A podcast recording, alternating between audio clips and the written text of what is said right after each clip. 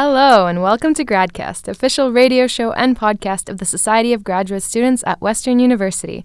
My name's Nicole Posnov, And I'm Gregory Robinson. and we're here with Cassandra Marion. Hi, Cassandra. How are you doing today? I'm good. How are you? Good. So, this is a very special episode to me because we're talking about CanMoon. So, this is a project done at Western University, and it's a simulation to the moon type project, which I'm also participating in. But Cassandra here is the lead mom. So, could you tell us a little bit about what MOM stands for and what your role is? I am the Mission Operations Manager for CanMoon, which is a lunar sample return rover mission to the far side of the moon. Cool. So, what, what would you do as a mom? Uh, basically, I oversee most of the operations for CanMoon, so I'm responsible for planning the operations, training the personnel. We have 55 people participating. And yeah, just overall management. And I'm not the top of the hierarchy. There are two principal investigators. Um, one is Dr. Gordon Osinski from Western, and one is Dr. Ed Cloutis from the University of Winnipeg. And so um, they oversee the, the everything, and then I just uh, take care of the general management. And so, where exactly are you guys going? Where is this rover going to land? The rover, or the simulated rover, will land in Lanzarote, which is an island in the Canary Islands, which is part of Spain. Okay, interesting. So, you're trying to simulate landing on the moon. What exactly is the terrain on the moon in that area that you guys would potentially be landing in? So, our mission, we're trying to simulate landing in the Schrodinger Basin, which is on the uh, lunar far side close to the southern pole. And that is an impact crater, so it would be filled dominantly by igneous rocks, and it also has um, some volcanic terrain. And Lanzarote is a volcanic island. That's about the, the limit of what I'm allowed to say because uh, science done uh, for the mission is um, they are the mission control science team are not to have sort of a preliminary knowledge of the geology of the site. So, it's top secret. Top secret. Okay, interesting. What if someone's been there? Uh, Are they not allowed to participate? yep, they're tight-lipped. And so, why is going to the far side of the moon? Why is that uh, unique or special for us? Um, well, to start, we have never sent a rover to the far side of the moon. Um, there have been three lunar rovers ever that were not manned by astronauts the Lunokhod rovers and the Chang'e 3 rover, which is the more recent rover. Yeah, we do not have a robotic presence on the far side of the moon. So, um, what what exactly is your role? What would so you're you're planning it, right? So, what exactly does being the you said mom Mhm. or I don't I don't what's your official title? Mission Operations Manager. Mission operations manager. That's why you say mom. Okay. Mhm. So, what exactly have you done to get everything ready for this um, simulated mission? Okay. Um, so to start off, planning the timeline. So we decided, uh, myself and um, the other leads for the mission, including the PIs, on when to run the mission, and then uh, kept narrowing down the plan to simulate as best possible what an actual lunar rover mission would look like. And then we designed how basically mission control would work. So uh, the way it is designed is there is a science team and a planning team. They're in adjacent rooms. And the science team makes all the decisions on what they'd like to the rover to do. They send those requests to the planning team, and the planning team um, makes that happen and sends a command directly to the rover. The rover gets the command, completes the command in Lanzarote, and then sends the uh, the data back or the sends a response back depending on if they've asked to collect data or um, just drive a certain distance that they've made it or completed the activity. We call them rover activities. We have a long Okay. list of rover activity commands. How how long have you been planning this for? Just out of curiosity. Oh, uh, I think we received the grant last fall. Okay. Um, and then planning really just kind of kick started in January, February around, and then training the people. We plan the operations, Right. get yeah. the people, train the people. Yeah, and so this would be Canadian scientists that we could potentially use going forward for landing on the moon or maybe going to Mars.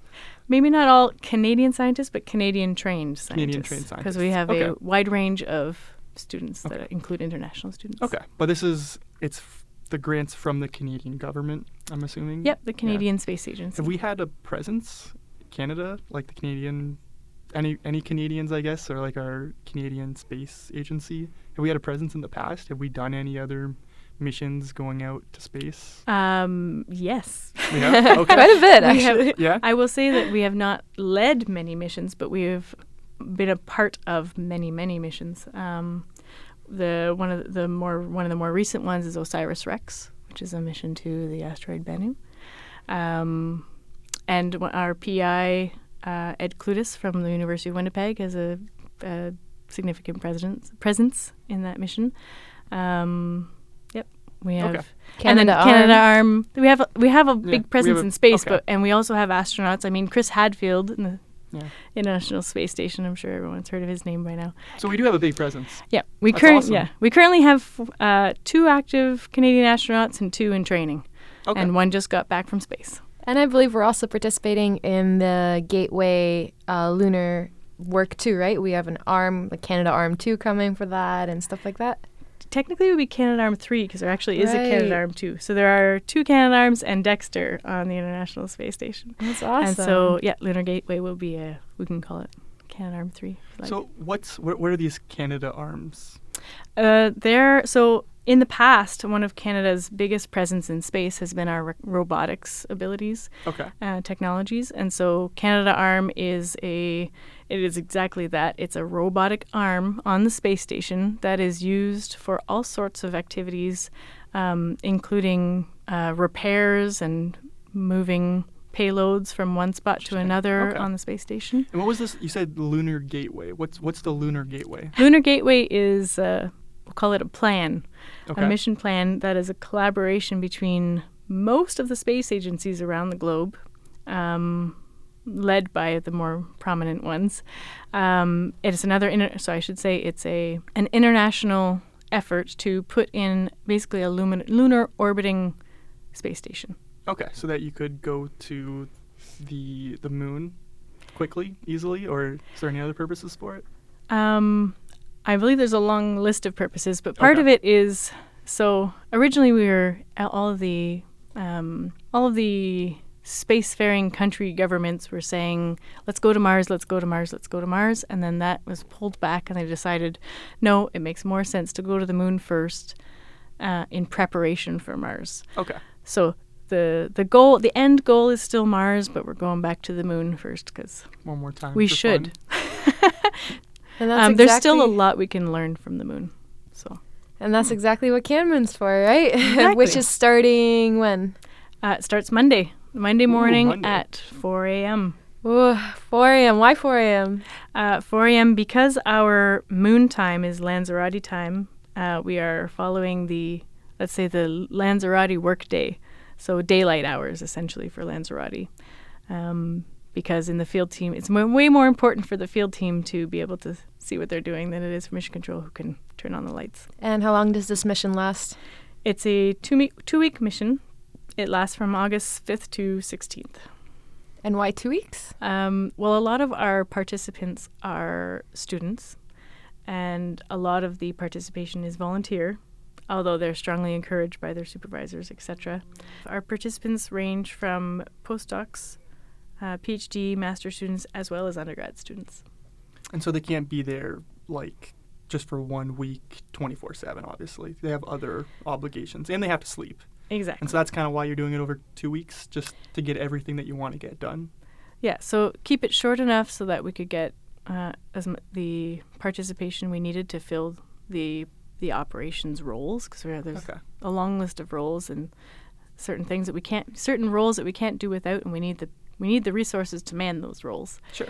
Um, yep. So two weeks was a let's say a compromising time and all of those students they still have thesis work to do and the postdocs still have their research to do and everyone else still has their day job.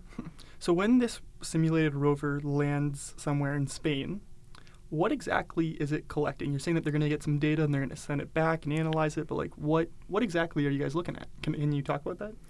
Um, I can give you examples. Okay. So on our rover, we have a series of instruments. We have three different kinds of cameras. okay. um, one that can take panoramic images, one that can take long uh, a zoom camera that can zoom in a little bit closer and take a high res image of a small area.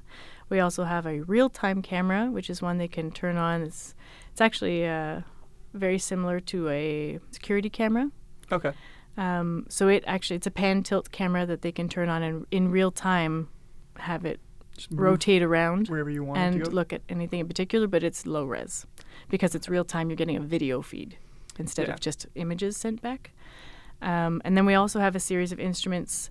Uh, there are instruments that give us chemical information about the rocks, so geochemical, and there are instruments that give us mineralogical information. Information. One instrument gives you information about the molecules that are present, so that could be organic molecules like hydrocarbons or things like that. Not that we're looking for life on the moon, no, but um, we've given up on that. the range of I don't know. We never came up, but um, that's the range. So that's not one of the ob- life is not one of our object science objectives uh, for this mission, but definitely an objective on Mars where we would use a similar suite of instruments. Uh, our geochemical and mineralogical instruments consist of a variety of spectrometers, which give us information on chemistry of the rocks, the mineralogy of the rocks, and sort of the molecular components of the rocks. And we can put that together to interpret um, the terrain and the geology that okay. we see. Are you guys actually gonna like take some samples, like take rocks and put it on the rover and take it back? Exactly. Uh, it's a sample return mission. Okay. Um, so, yes. And in Cool. a real lunar sample return mission, that's another thing that the Lunar Gateway would be used for. We would send the probe back up to Lunar Gateway, and uh, where they could store the samples for the next mission that could come and send them back, kind of thing. And how many samples can you get? Like, how much weight, I guess, worth of samples can you guys bring back? So in this case, our our weight limit is not actually realistic to a lunar mission because we're actually restricted by the local government's restrictions. So we had to we are restricted by some conditions that our research permit has set to us. So about 10 kilograms of rocks we'll be able to take back. And how much can regular lunar mission sample return missions bring back? There's not a fixed number. It totally depends on what rover and what probes they send down. Um, yeah, there's quite a range. It just depends on. They all, you know, they they decide on a on a platform and on a payload, and then um, however much weight they work with in the end. It could be similar, like it could be small, but I imagine that it would probably be a little bit more than 10 kilograms. Mm. In the past, it wasn't. It hasn't been much more than that, has it? No, I don't think so. But Mm. um, as I said, for lunar, as far as lunar rovers go, it's Mhm. different than Martian rovers, right? Mhm. and Martian rovers is actually we haven't had a sample return from Mars yet. I mean, we have a rover collecting samples to be returned, but we haven't got any samples back aside from meteorites that Mhm. have landed on Earth. So there could be life on Mars and we just don't know it yet. Sure, I don't know. I anything's- think so. Anything's possible. It's likely in bacterial form, but um, who knows? we have to explore more to be able to answer that. I don't think we would ever be able to answer that confidently until we, you know, had a permanent presence on the planet. So you're saying we could live on the we could live on Mars maybe at some point in the future? If you're Elon talking Musk about- style. That's where I was I, going. I I completely believe that we will explore Mars. Yeah. Have hu- hu- like a successful human exploration of, of Mars at some point in the future. Could be nearer future, but um, do I think that we are going to move a large portion of our civilization there and permanently keep them there for a long time? I think that's f- probably more distant future. I don't think it's impossible. Um, if you're talking about terraforming, I can tell you that that process takes thousands to hundred thousands of years to have it terraform to the state. What's a terraform? Uh, terraform is uh, is changing the environment of Mars so that it would support our kind of life. Okay. Yeah, that's what I was actually getting at. Yeah. so, what's the problem with why haven't we had humans on Mars? What's the problem with that? I think well, the primary issue is probably a political and a cultural one. Um, the more that we do space exploration, I mean, it's the same, kind of the same reason that in the past we haven't gone back to the moon for so long. It's it's costly, uh, and to devote a certain amount of budget towards that, and also the the outlook on the risk. The risks involved in sending people to space has changed since the 60s. It's no longer a space race. Yeah, well, and that yeah, that's for sure one of the drivers. At the time, it was definitely one of the drivers. Multiple space agencies are now gunning for the moon, so hmm you can call it kind of call it a space race, but it doesn't have the same feel. I feel like now it's like more international. Like even when you're on the International Space Station, it doesn't matter where you come from. Like you're all from Earth, you're all working together. It doesn't matter if you're Russian, Canadian, American, whatever, right? It's kind of more international now than as before it was actually a race and a competition. Hmm. More like but back to Canmoon. uh, so you, it's two weeks on Earth, which is two days on the moon, and you're working from 4 till 4 a.m. till 2 p.m. Mhm. Uh, what do you think will be the biggest struggle? Oh, just keeping everything going smoothly. A lot of the mission planning was in my hands, and now everything's planned. And basically, when I set things to go, there are a series of uh, people that are in leadership positions, and they will basically take the mission and, and make it happen. And I get to s- kind of sit and watch and just troubleshoot. So for me, it'll be uh, basically just helping them get what they need and, and make sure things go smoothly. And if anything comes up, then then Mm. I'm there to address it. So yeah, I guess I kind of have to wait. I have to wait and see. No, not too worried about stress. I am concerned about because the hours are so odd, and so a lot of people will be basically kind of suffering like a type of jet lag. So we'll see how the attitudes and morale stays, especially later in the shifts. I'm hoping that I think that's going to be the overall one of the bigger overall challenges Mm-hmm. is to keep people awake and alert and uh, engaged. Well, that's like a, a real problem for even like current lunar missions, right? Like they're 24 7. You always have to have someone watching. Like people are going to be working different shifts, shifts. So, like, it's good practice for if someone wants that kind of job in the future. It's true. and what do you think will be the hardest thing in terms of operations? So communications actually is typically the bottleneck of all of all of our missions. It's the bottleneck of real missions and it's the bottleneck of analog missions because um, if we lose comms with the rover, there nothing is happening. Mm-hmm. Yeah. And that's, but that's realistic to going to the far side of the moon as well, right? Because Mhm. there's no direct communication with something that's uh, not facing us. So that could very much simulate a real mission. Yep, could be. Um, we have, we'll hopefully have the Gateway and other lunar orbiters to help ping our signal, but um, in, in the real moon mission case. But in our case, we're trying to simulate continuous comms. So, but our comms may go down because the system that we have in place uses the 3G network in Lanzarote, uh, which is not always reliable. And so it's very possible that we use, lose comms on and off, and then we follow procedure for when that happens. You essentially have like a manual of like what to do when certain things happen. Yep. So and in each you had to make it. each, I didn't have to make them. I let's see. I Told the people to make them. yes and no. So yes, I I delegated the. I may I have a list of tasks that I know that need to be completed to make the mission go down to work. Okay. and our our leads are also uh, most of the people in sort of executive positions or leadership positions they all are veterans of analog missions so they have some experience as well um, so we delegate they are each responsible for uh, their teams and then the procedures that have to go down in those teams and basically i they suggest them and i i give guidance but um, they, my really, they really take the, the But lead on my them. understanding is that there's not a lot of uh, analog missions happening in Canada, like simulation missions happening in Canada, are there? To my knowledge, there are only a few. So there are, there are different kinds of missions. There are a lot Mhm. of analog studies, like let's say scientific studies in environments that are analogous to extraterrestrial environments. Um, analog missions for lunar rover studies. They, there are some. They are they don't always have this big of a contribution to them. So, for example, um, UTIAS at the University of Toronto, they're designing rovers and they do analogous rover operations, but they're only they're only testing a small part of what a lunar mission would entail. Just like we are, we're we're testing mission control operations, or like and the communications, though that type of operations by simulating as many aspects of a mission as we can. But there are other missions where um, they're testing individual bits and pieces of that, and they're much smaller, more specialized groups. So you said this is an analog mission. Mhm. What does that exactly mean? What what is an analog mission?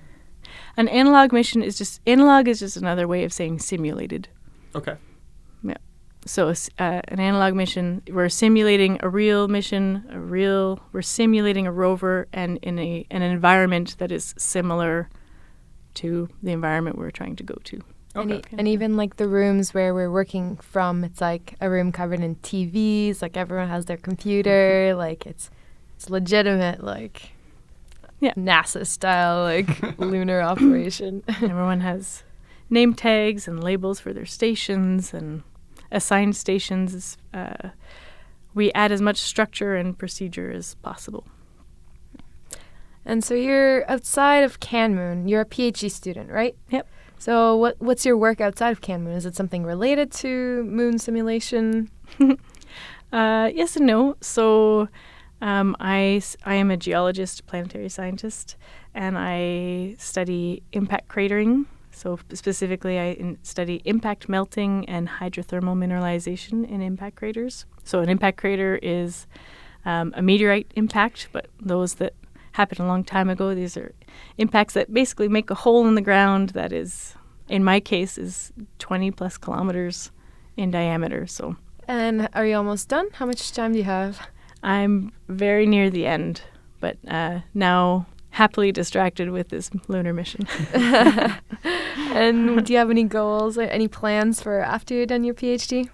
I'll probably stick around Western for postdoc, and then we'll see what uh, opportunities the future holds. To come back to CanMoon, I'm just curious, when this is all over, what exactly do you want to say that you've accomplished? What have you guys what, are the, like the main objectives that you want to complete? What will this going forward help do?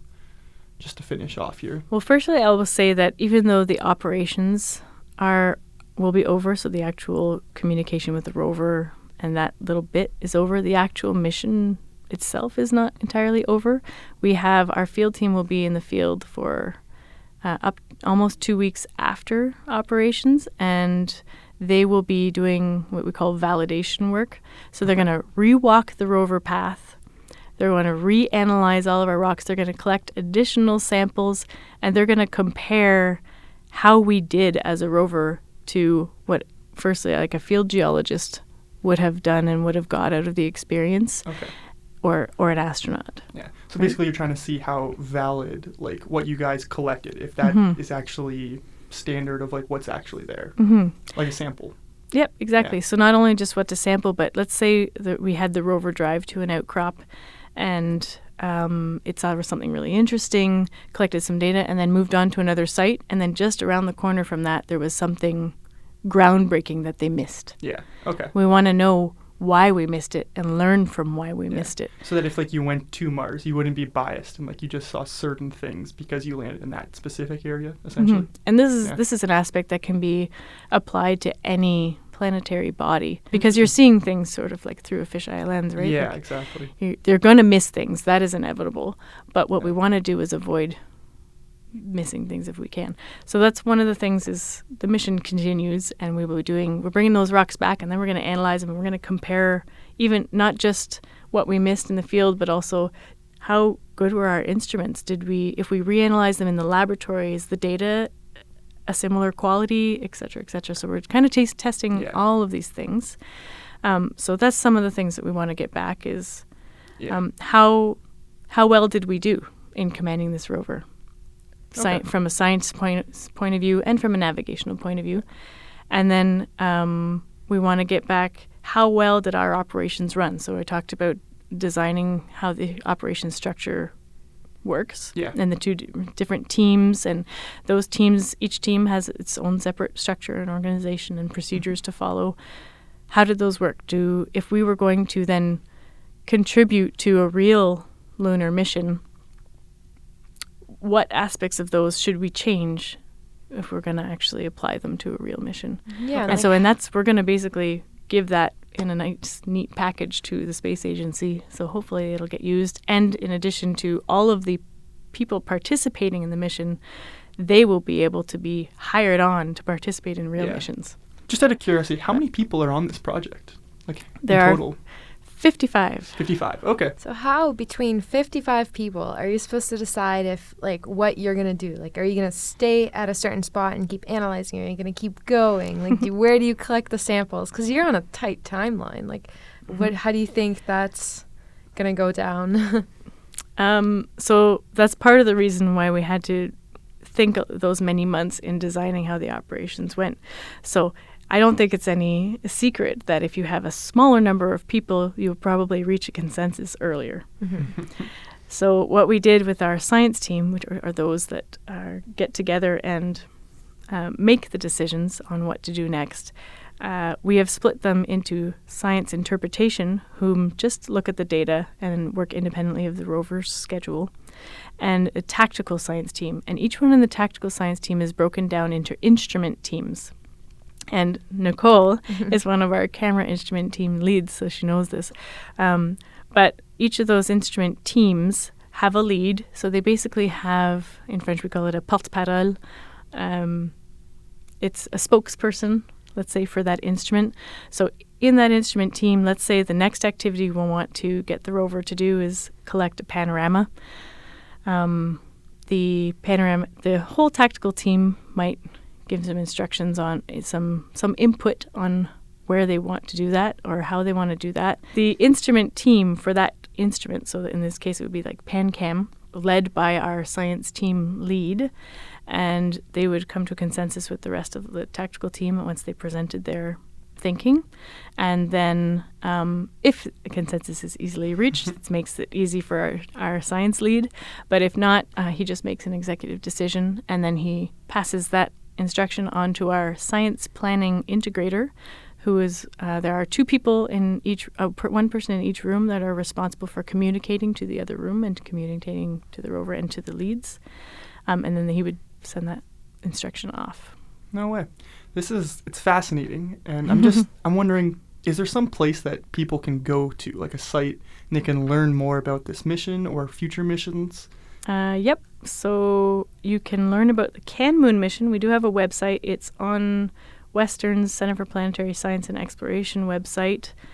I don't know the actual thing right now, but if you Google uh, CPSX Western Can Moon, it'll probably come up. Okay, and we'll add a link to it Yep. as well that you can probably find in this. You can also follow, we are going to have a large, we already started, but we will continue to have a large Twitter presence. Okay. Um, so our hashtag is Can Moon, just capital C A N, capital M for moon. Okay. Awesome. Well, I want to say thank you so much for coming on. It's been very informative. I've learned a lot. yeah, time to start adjusting the sleep schedule, eh? For sure. All right, well, this has been Gradcast, official radio show and podcast of the Society students, Society graduate students at Western University. Uh, if you would like to be involved with the show or get in contact with us, email us at gradcastradio at gmail.com. Uh, you can listen to us. We are on CHRW 94.9 every Tuesday at 6. Also, you can listen to us on our podcasts on iTunes, Spotify, or wherever you get your podcasts. Alternatively, we have select podcasts that can be watched on YouTube at Gradcast Radio. This episode has been with our guest, Cassandra Marion, or Cass, or Mom, and uh, hosted by myself, Nicole Posnov, and Greg Robinson. And thank you very much for listening to this episode. Have a great night. The Gradcast theme tune has been composed for us by Matthew Becker.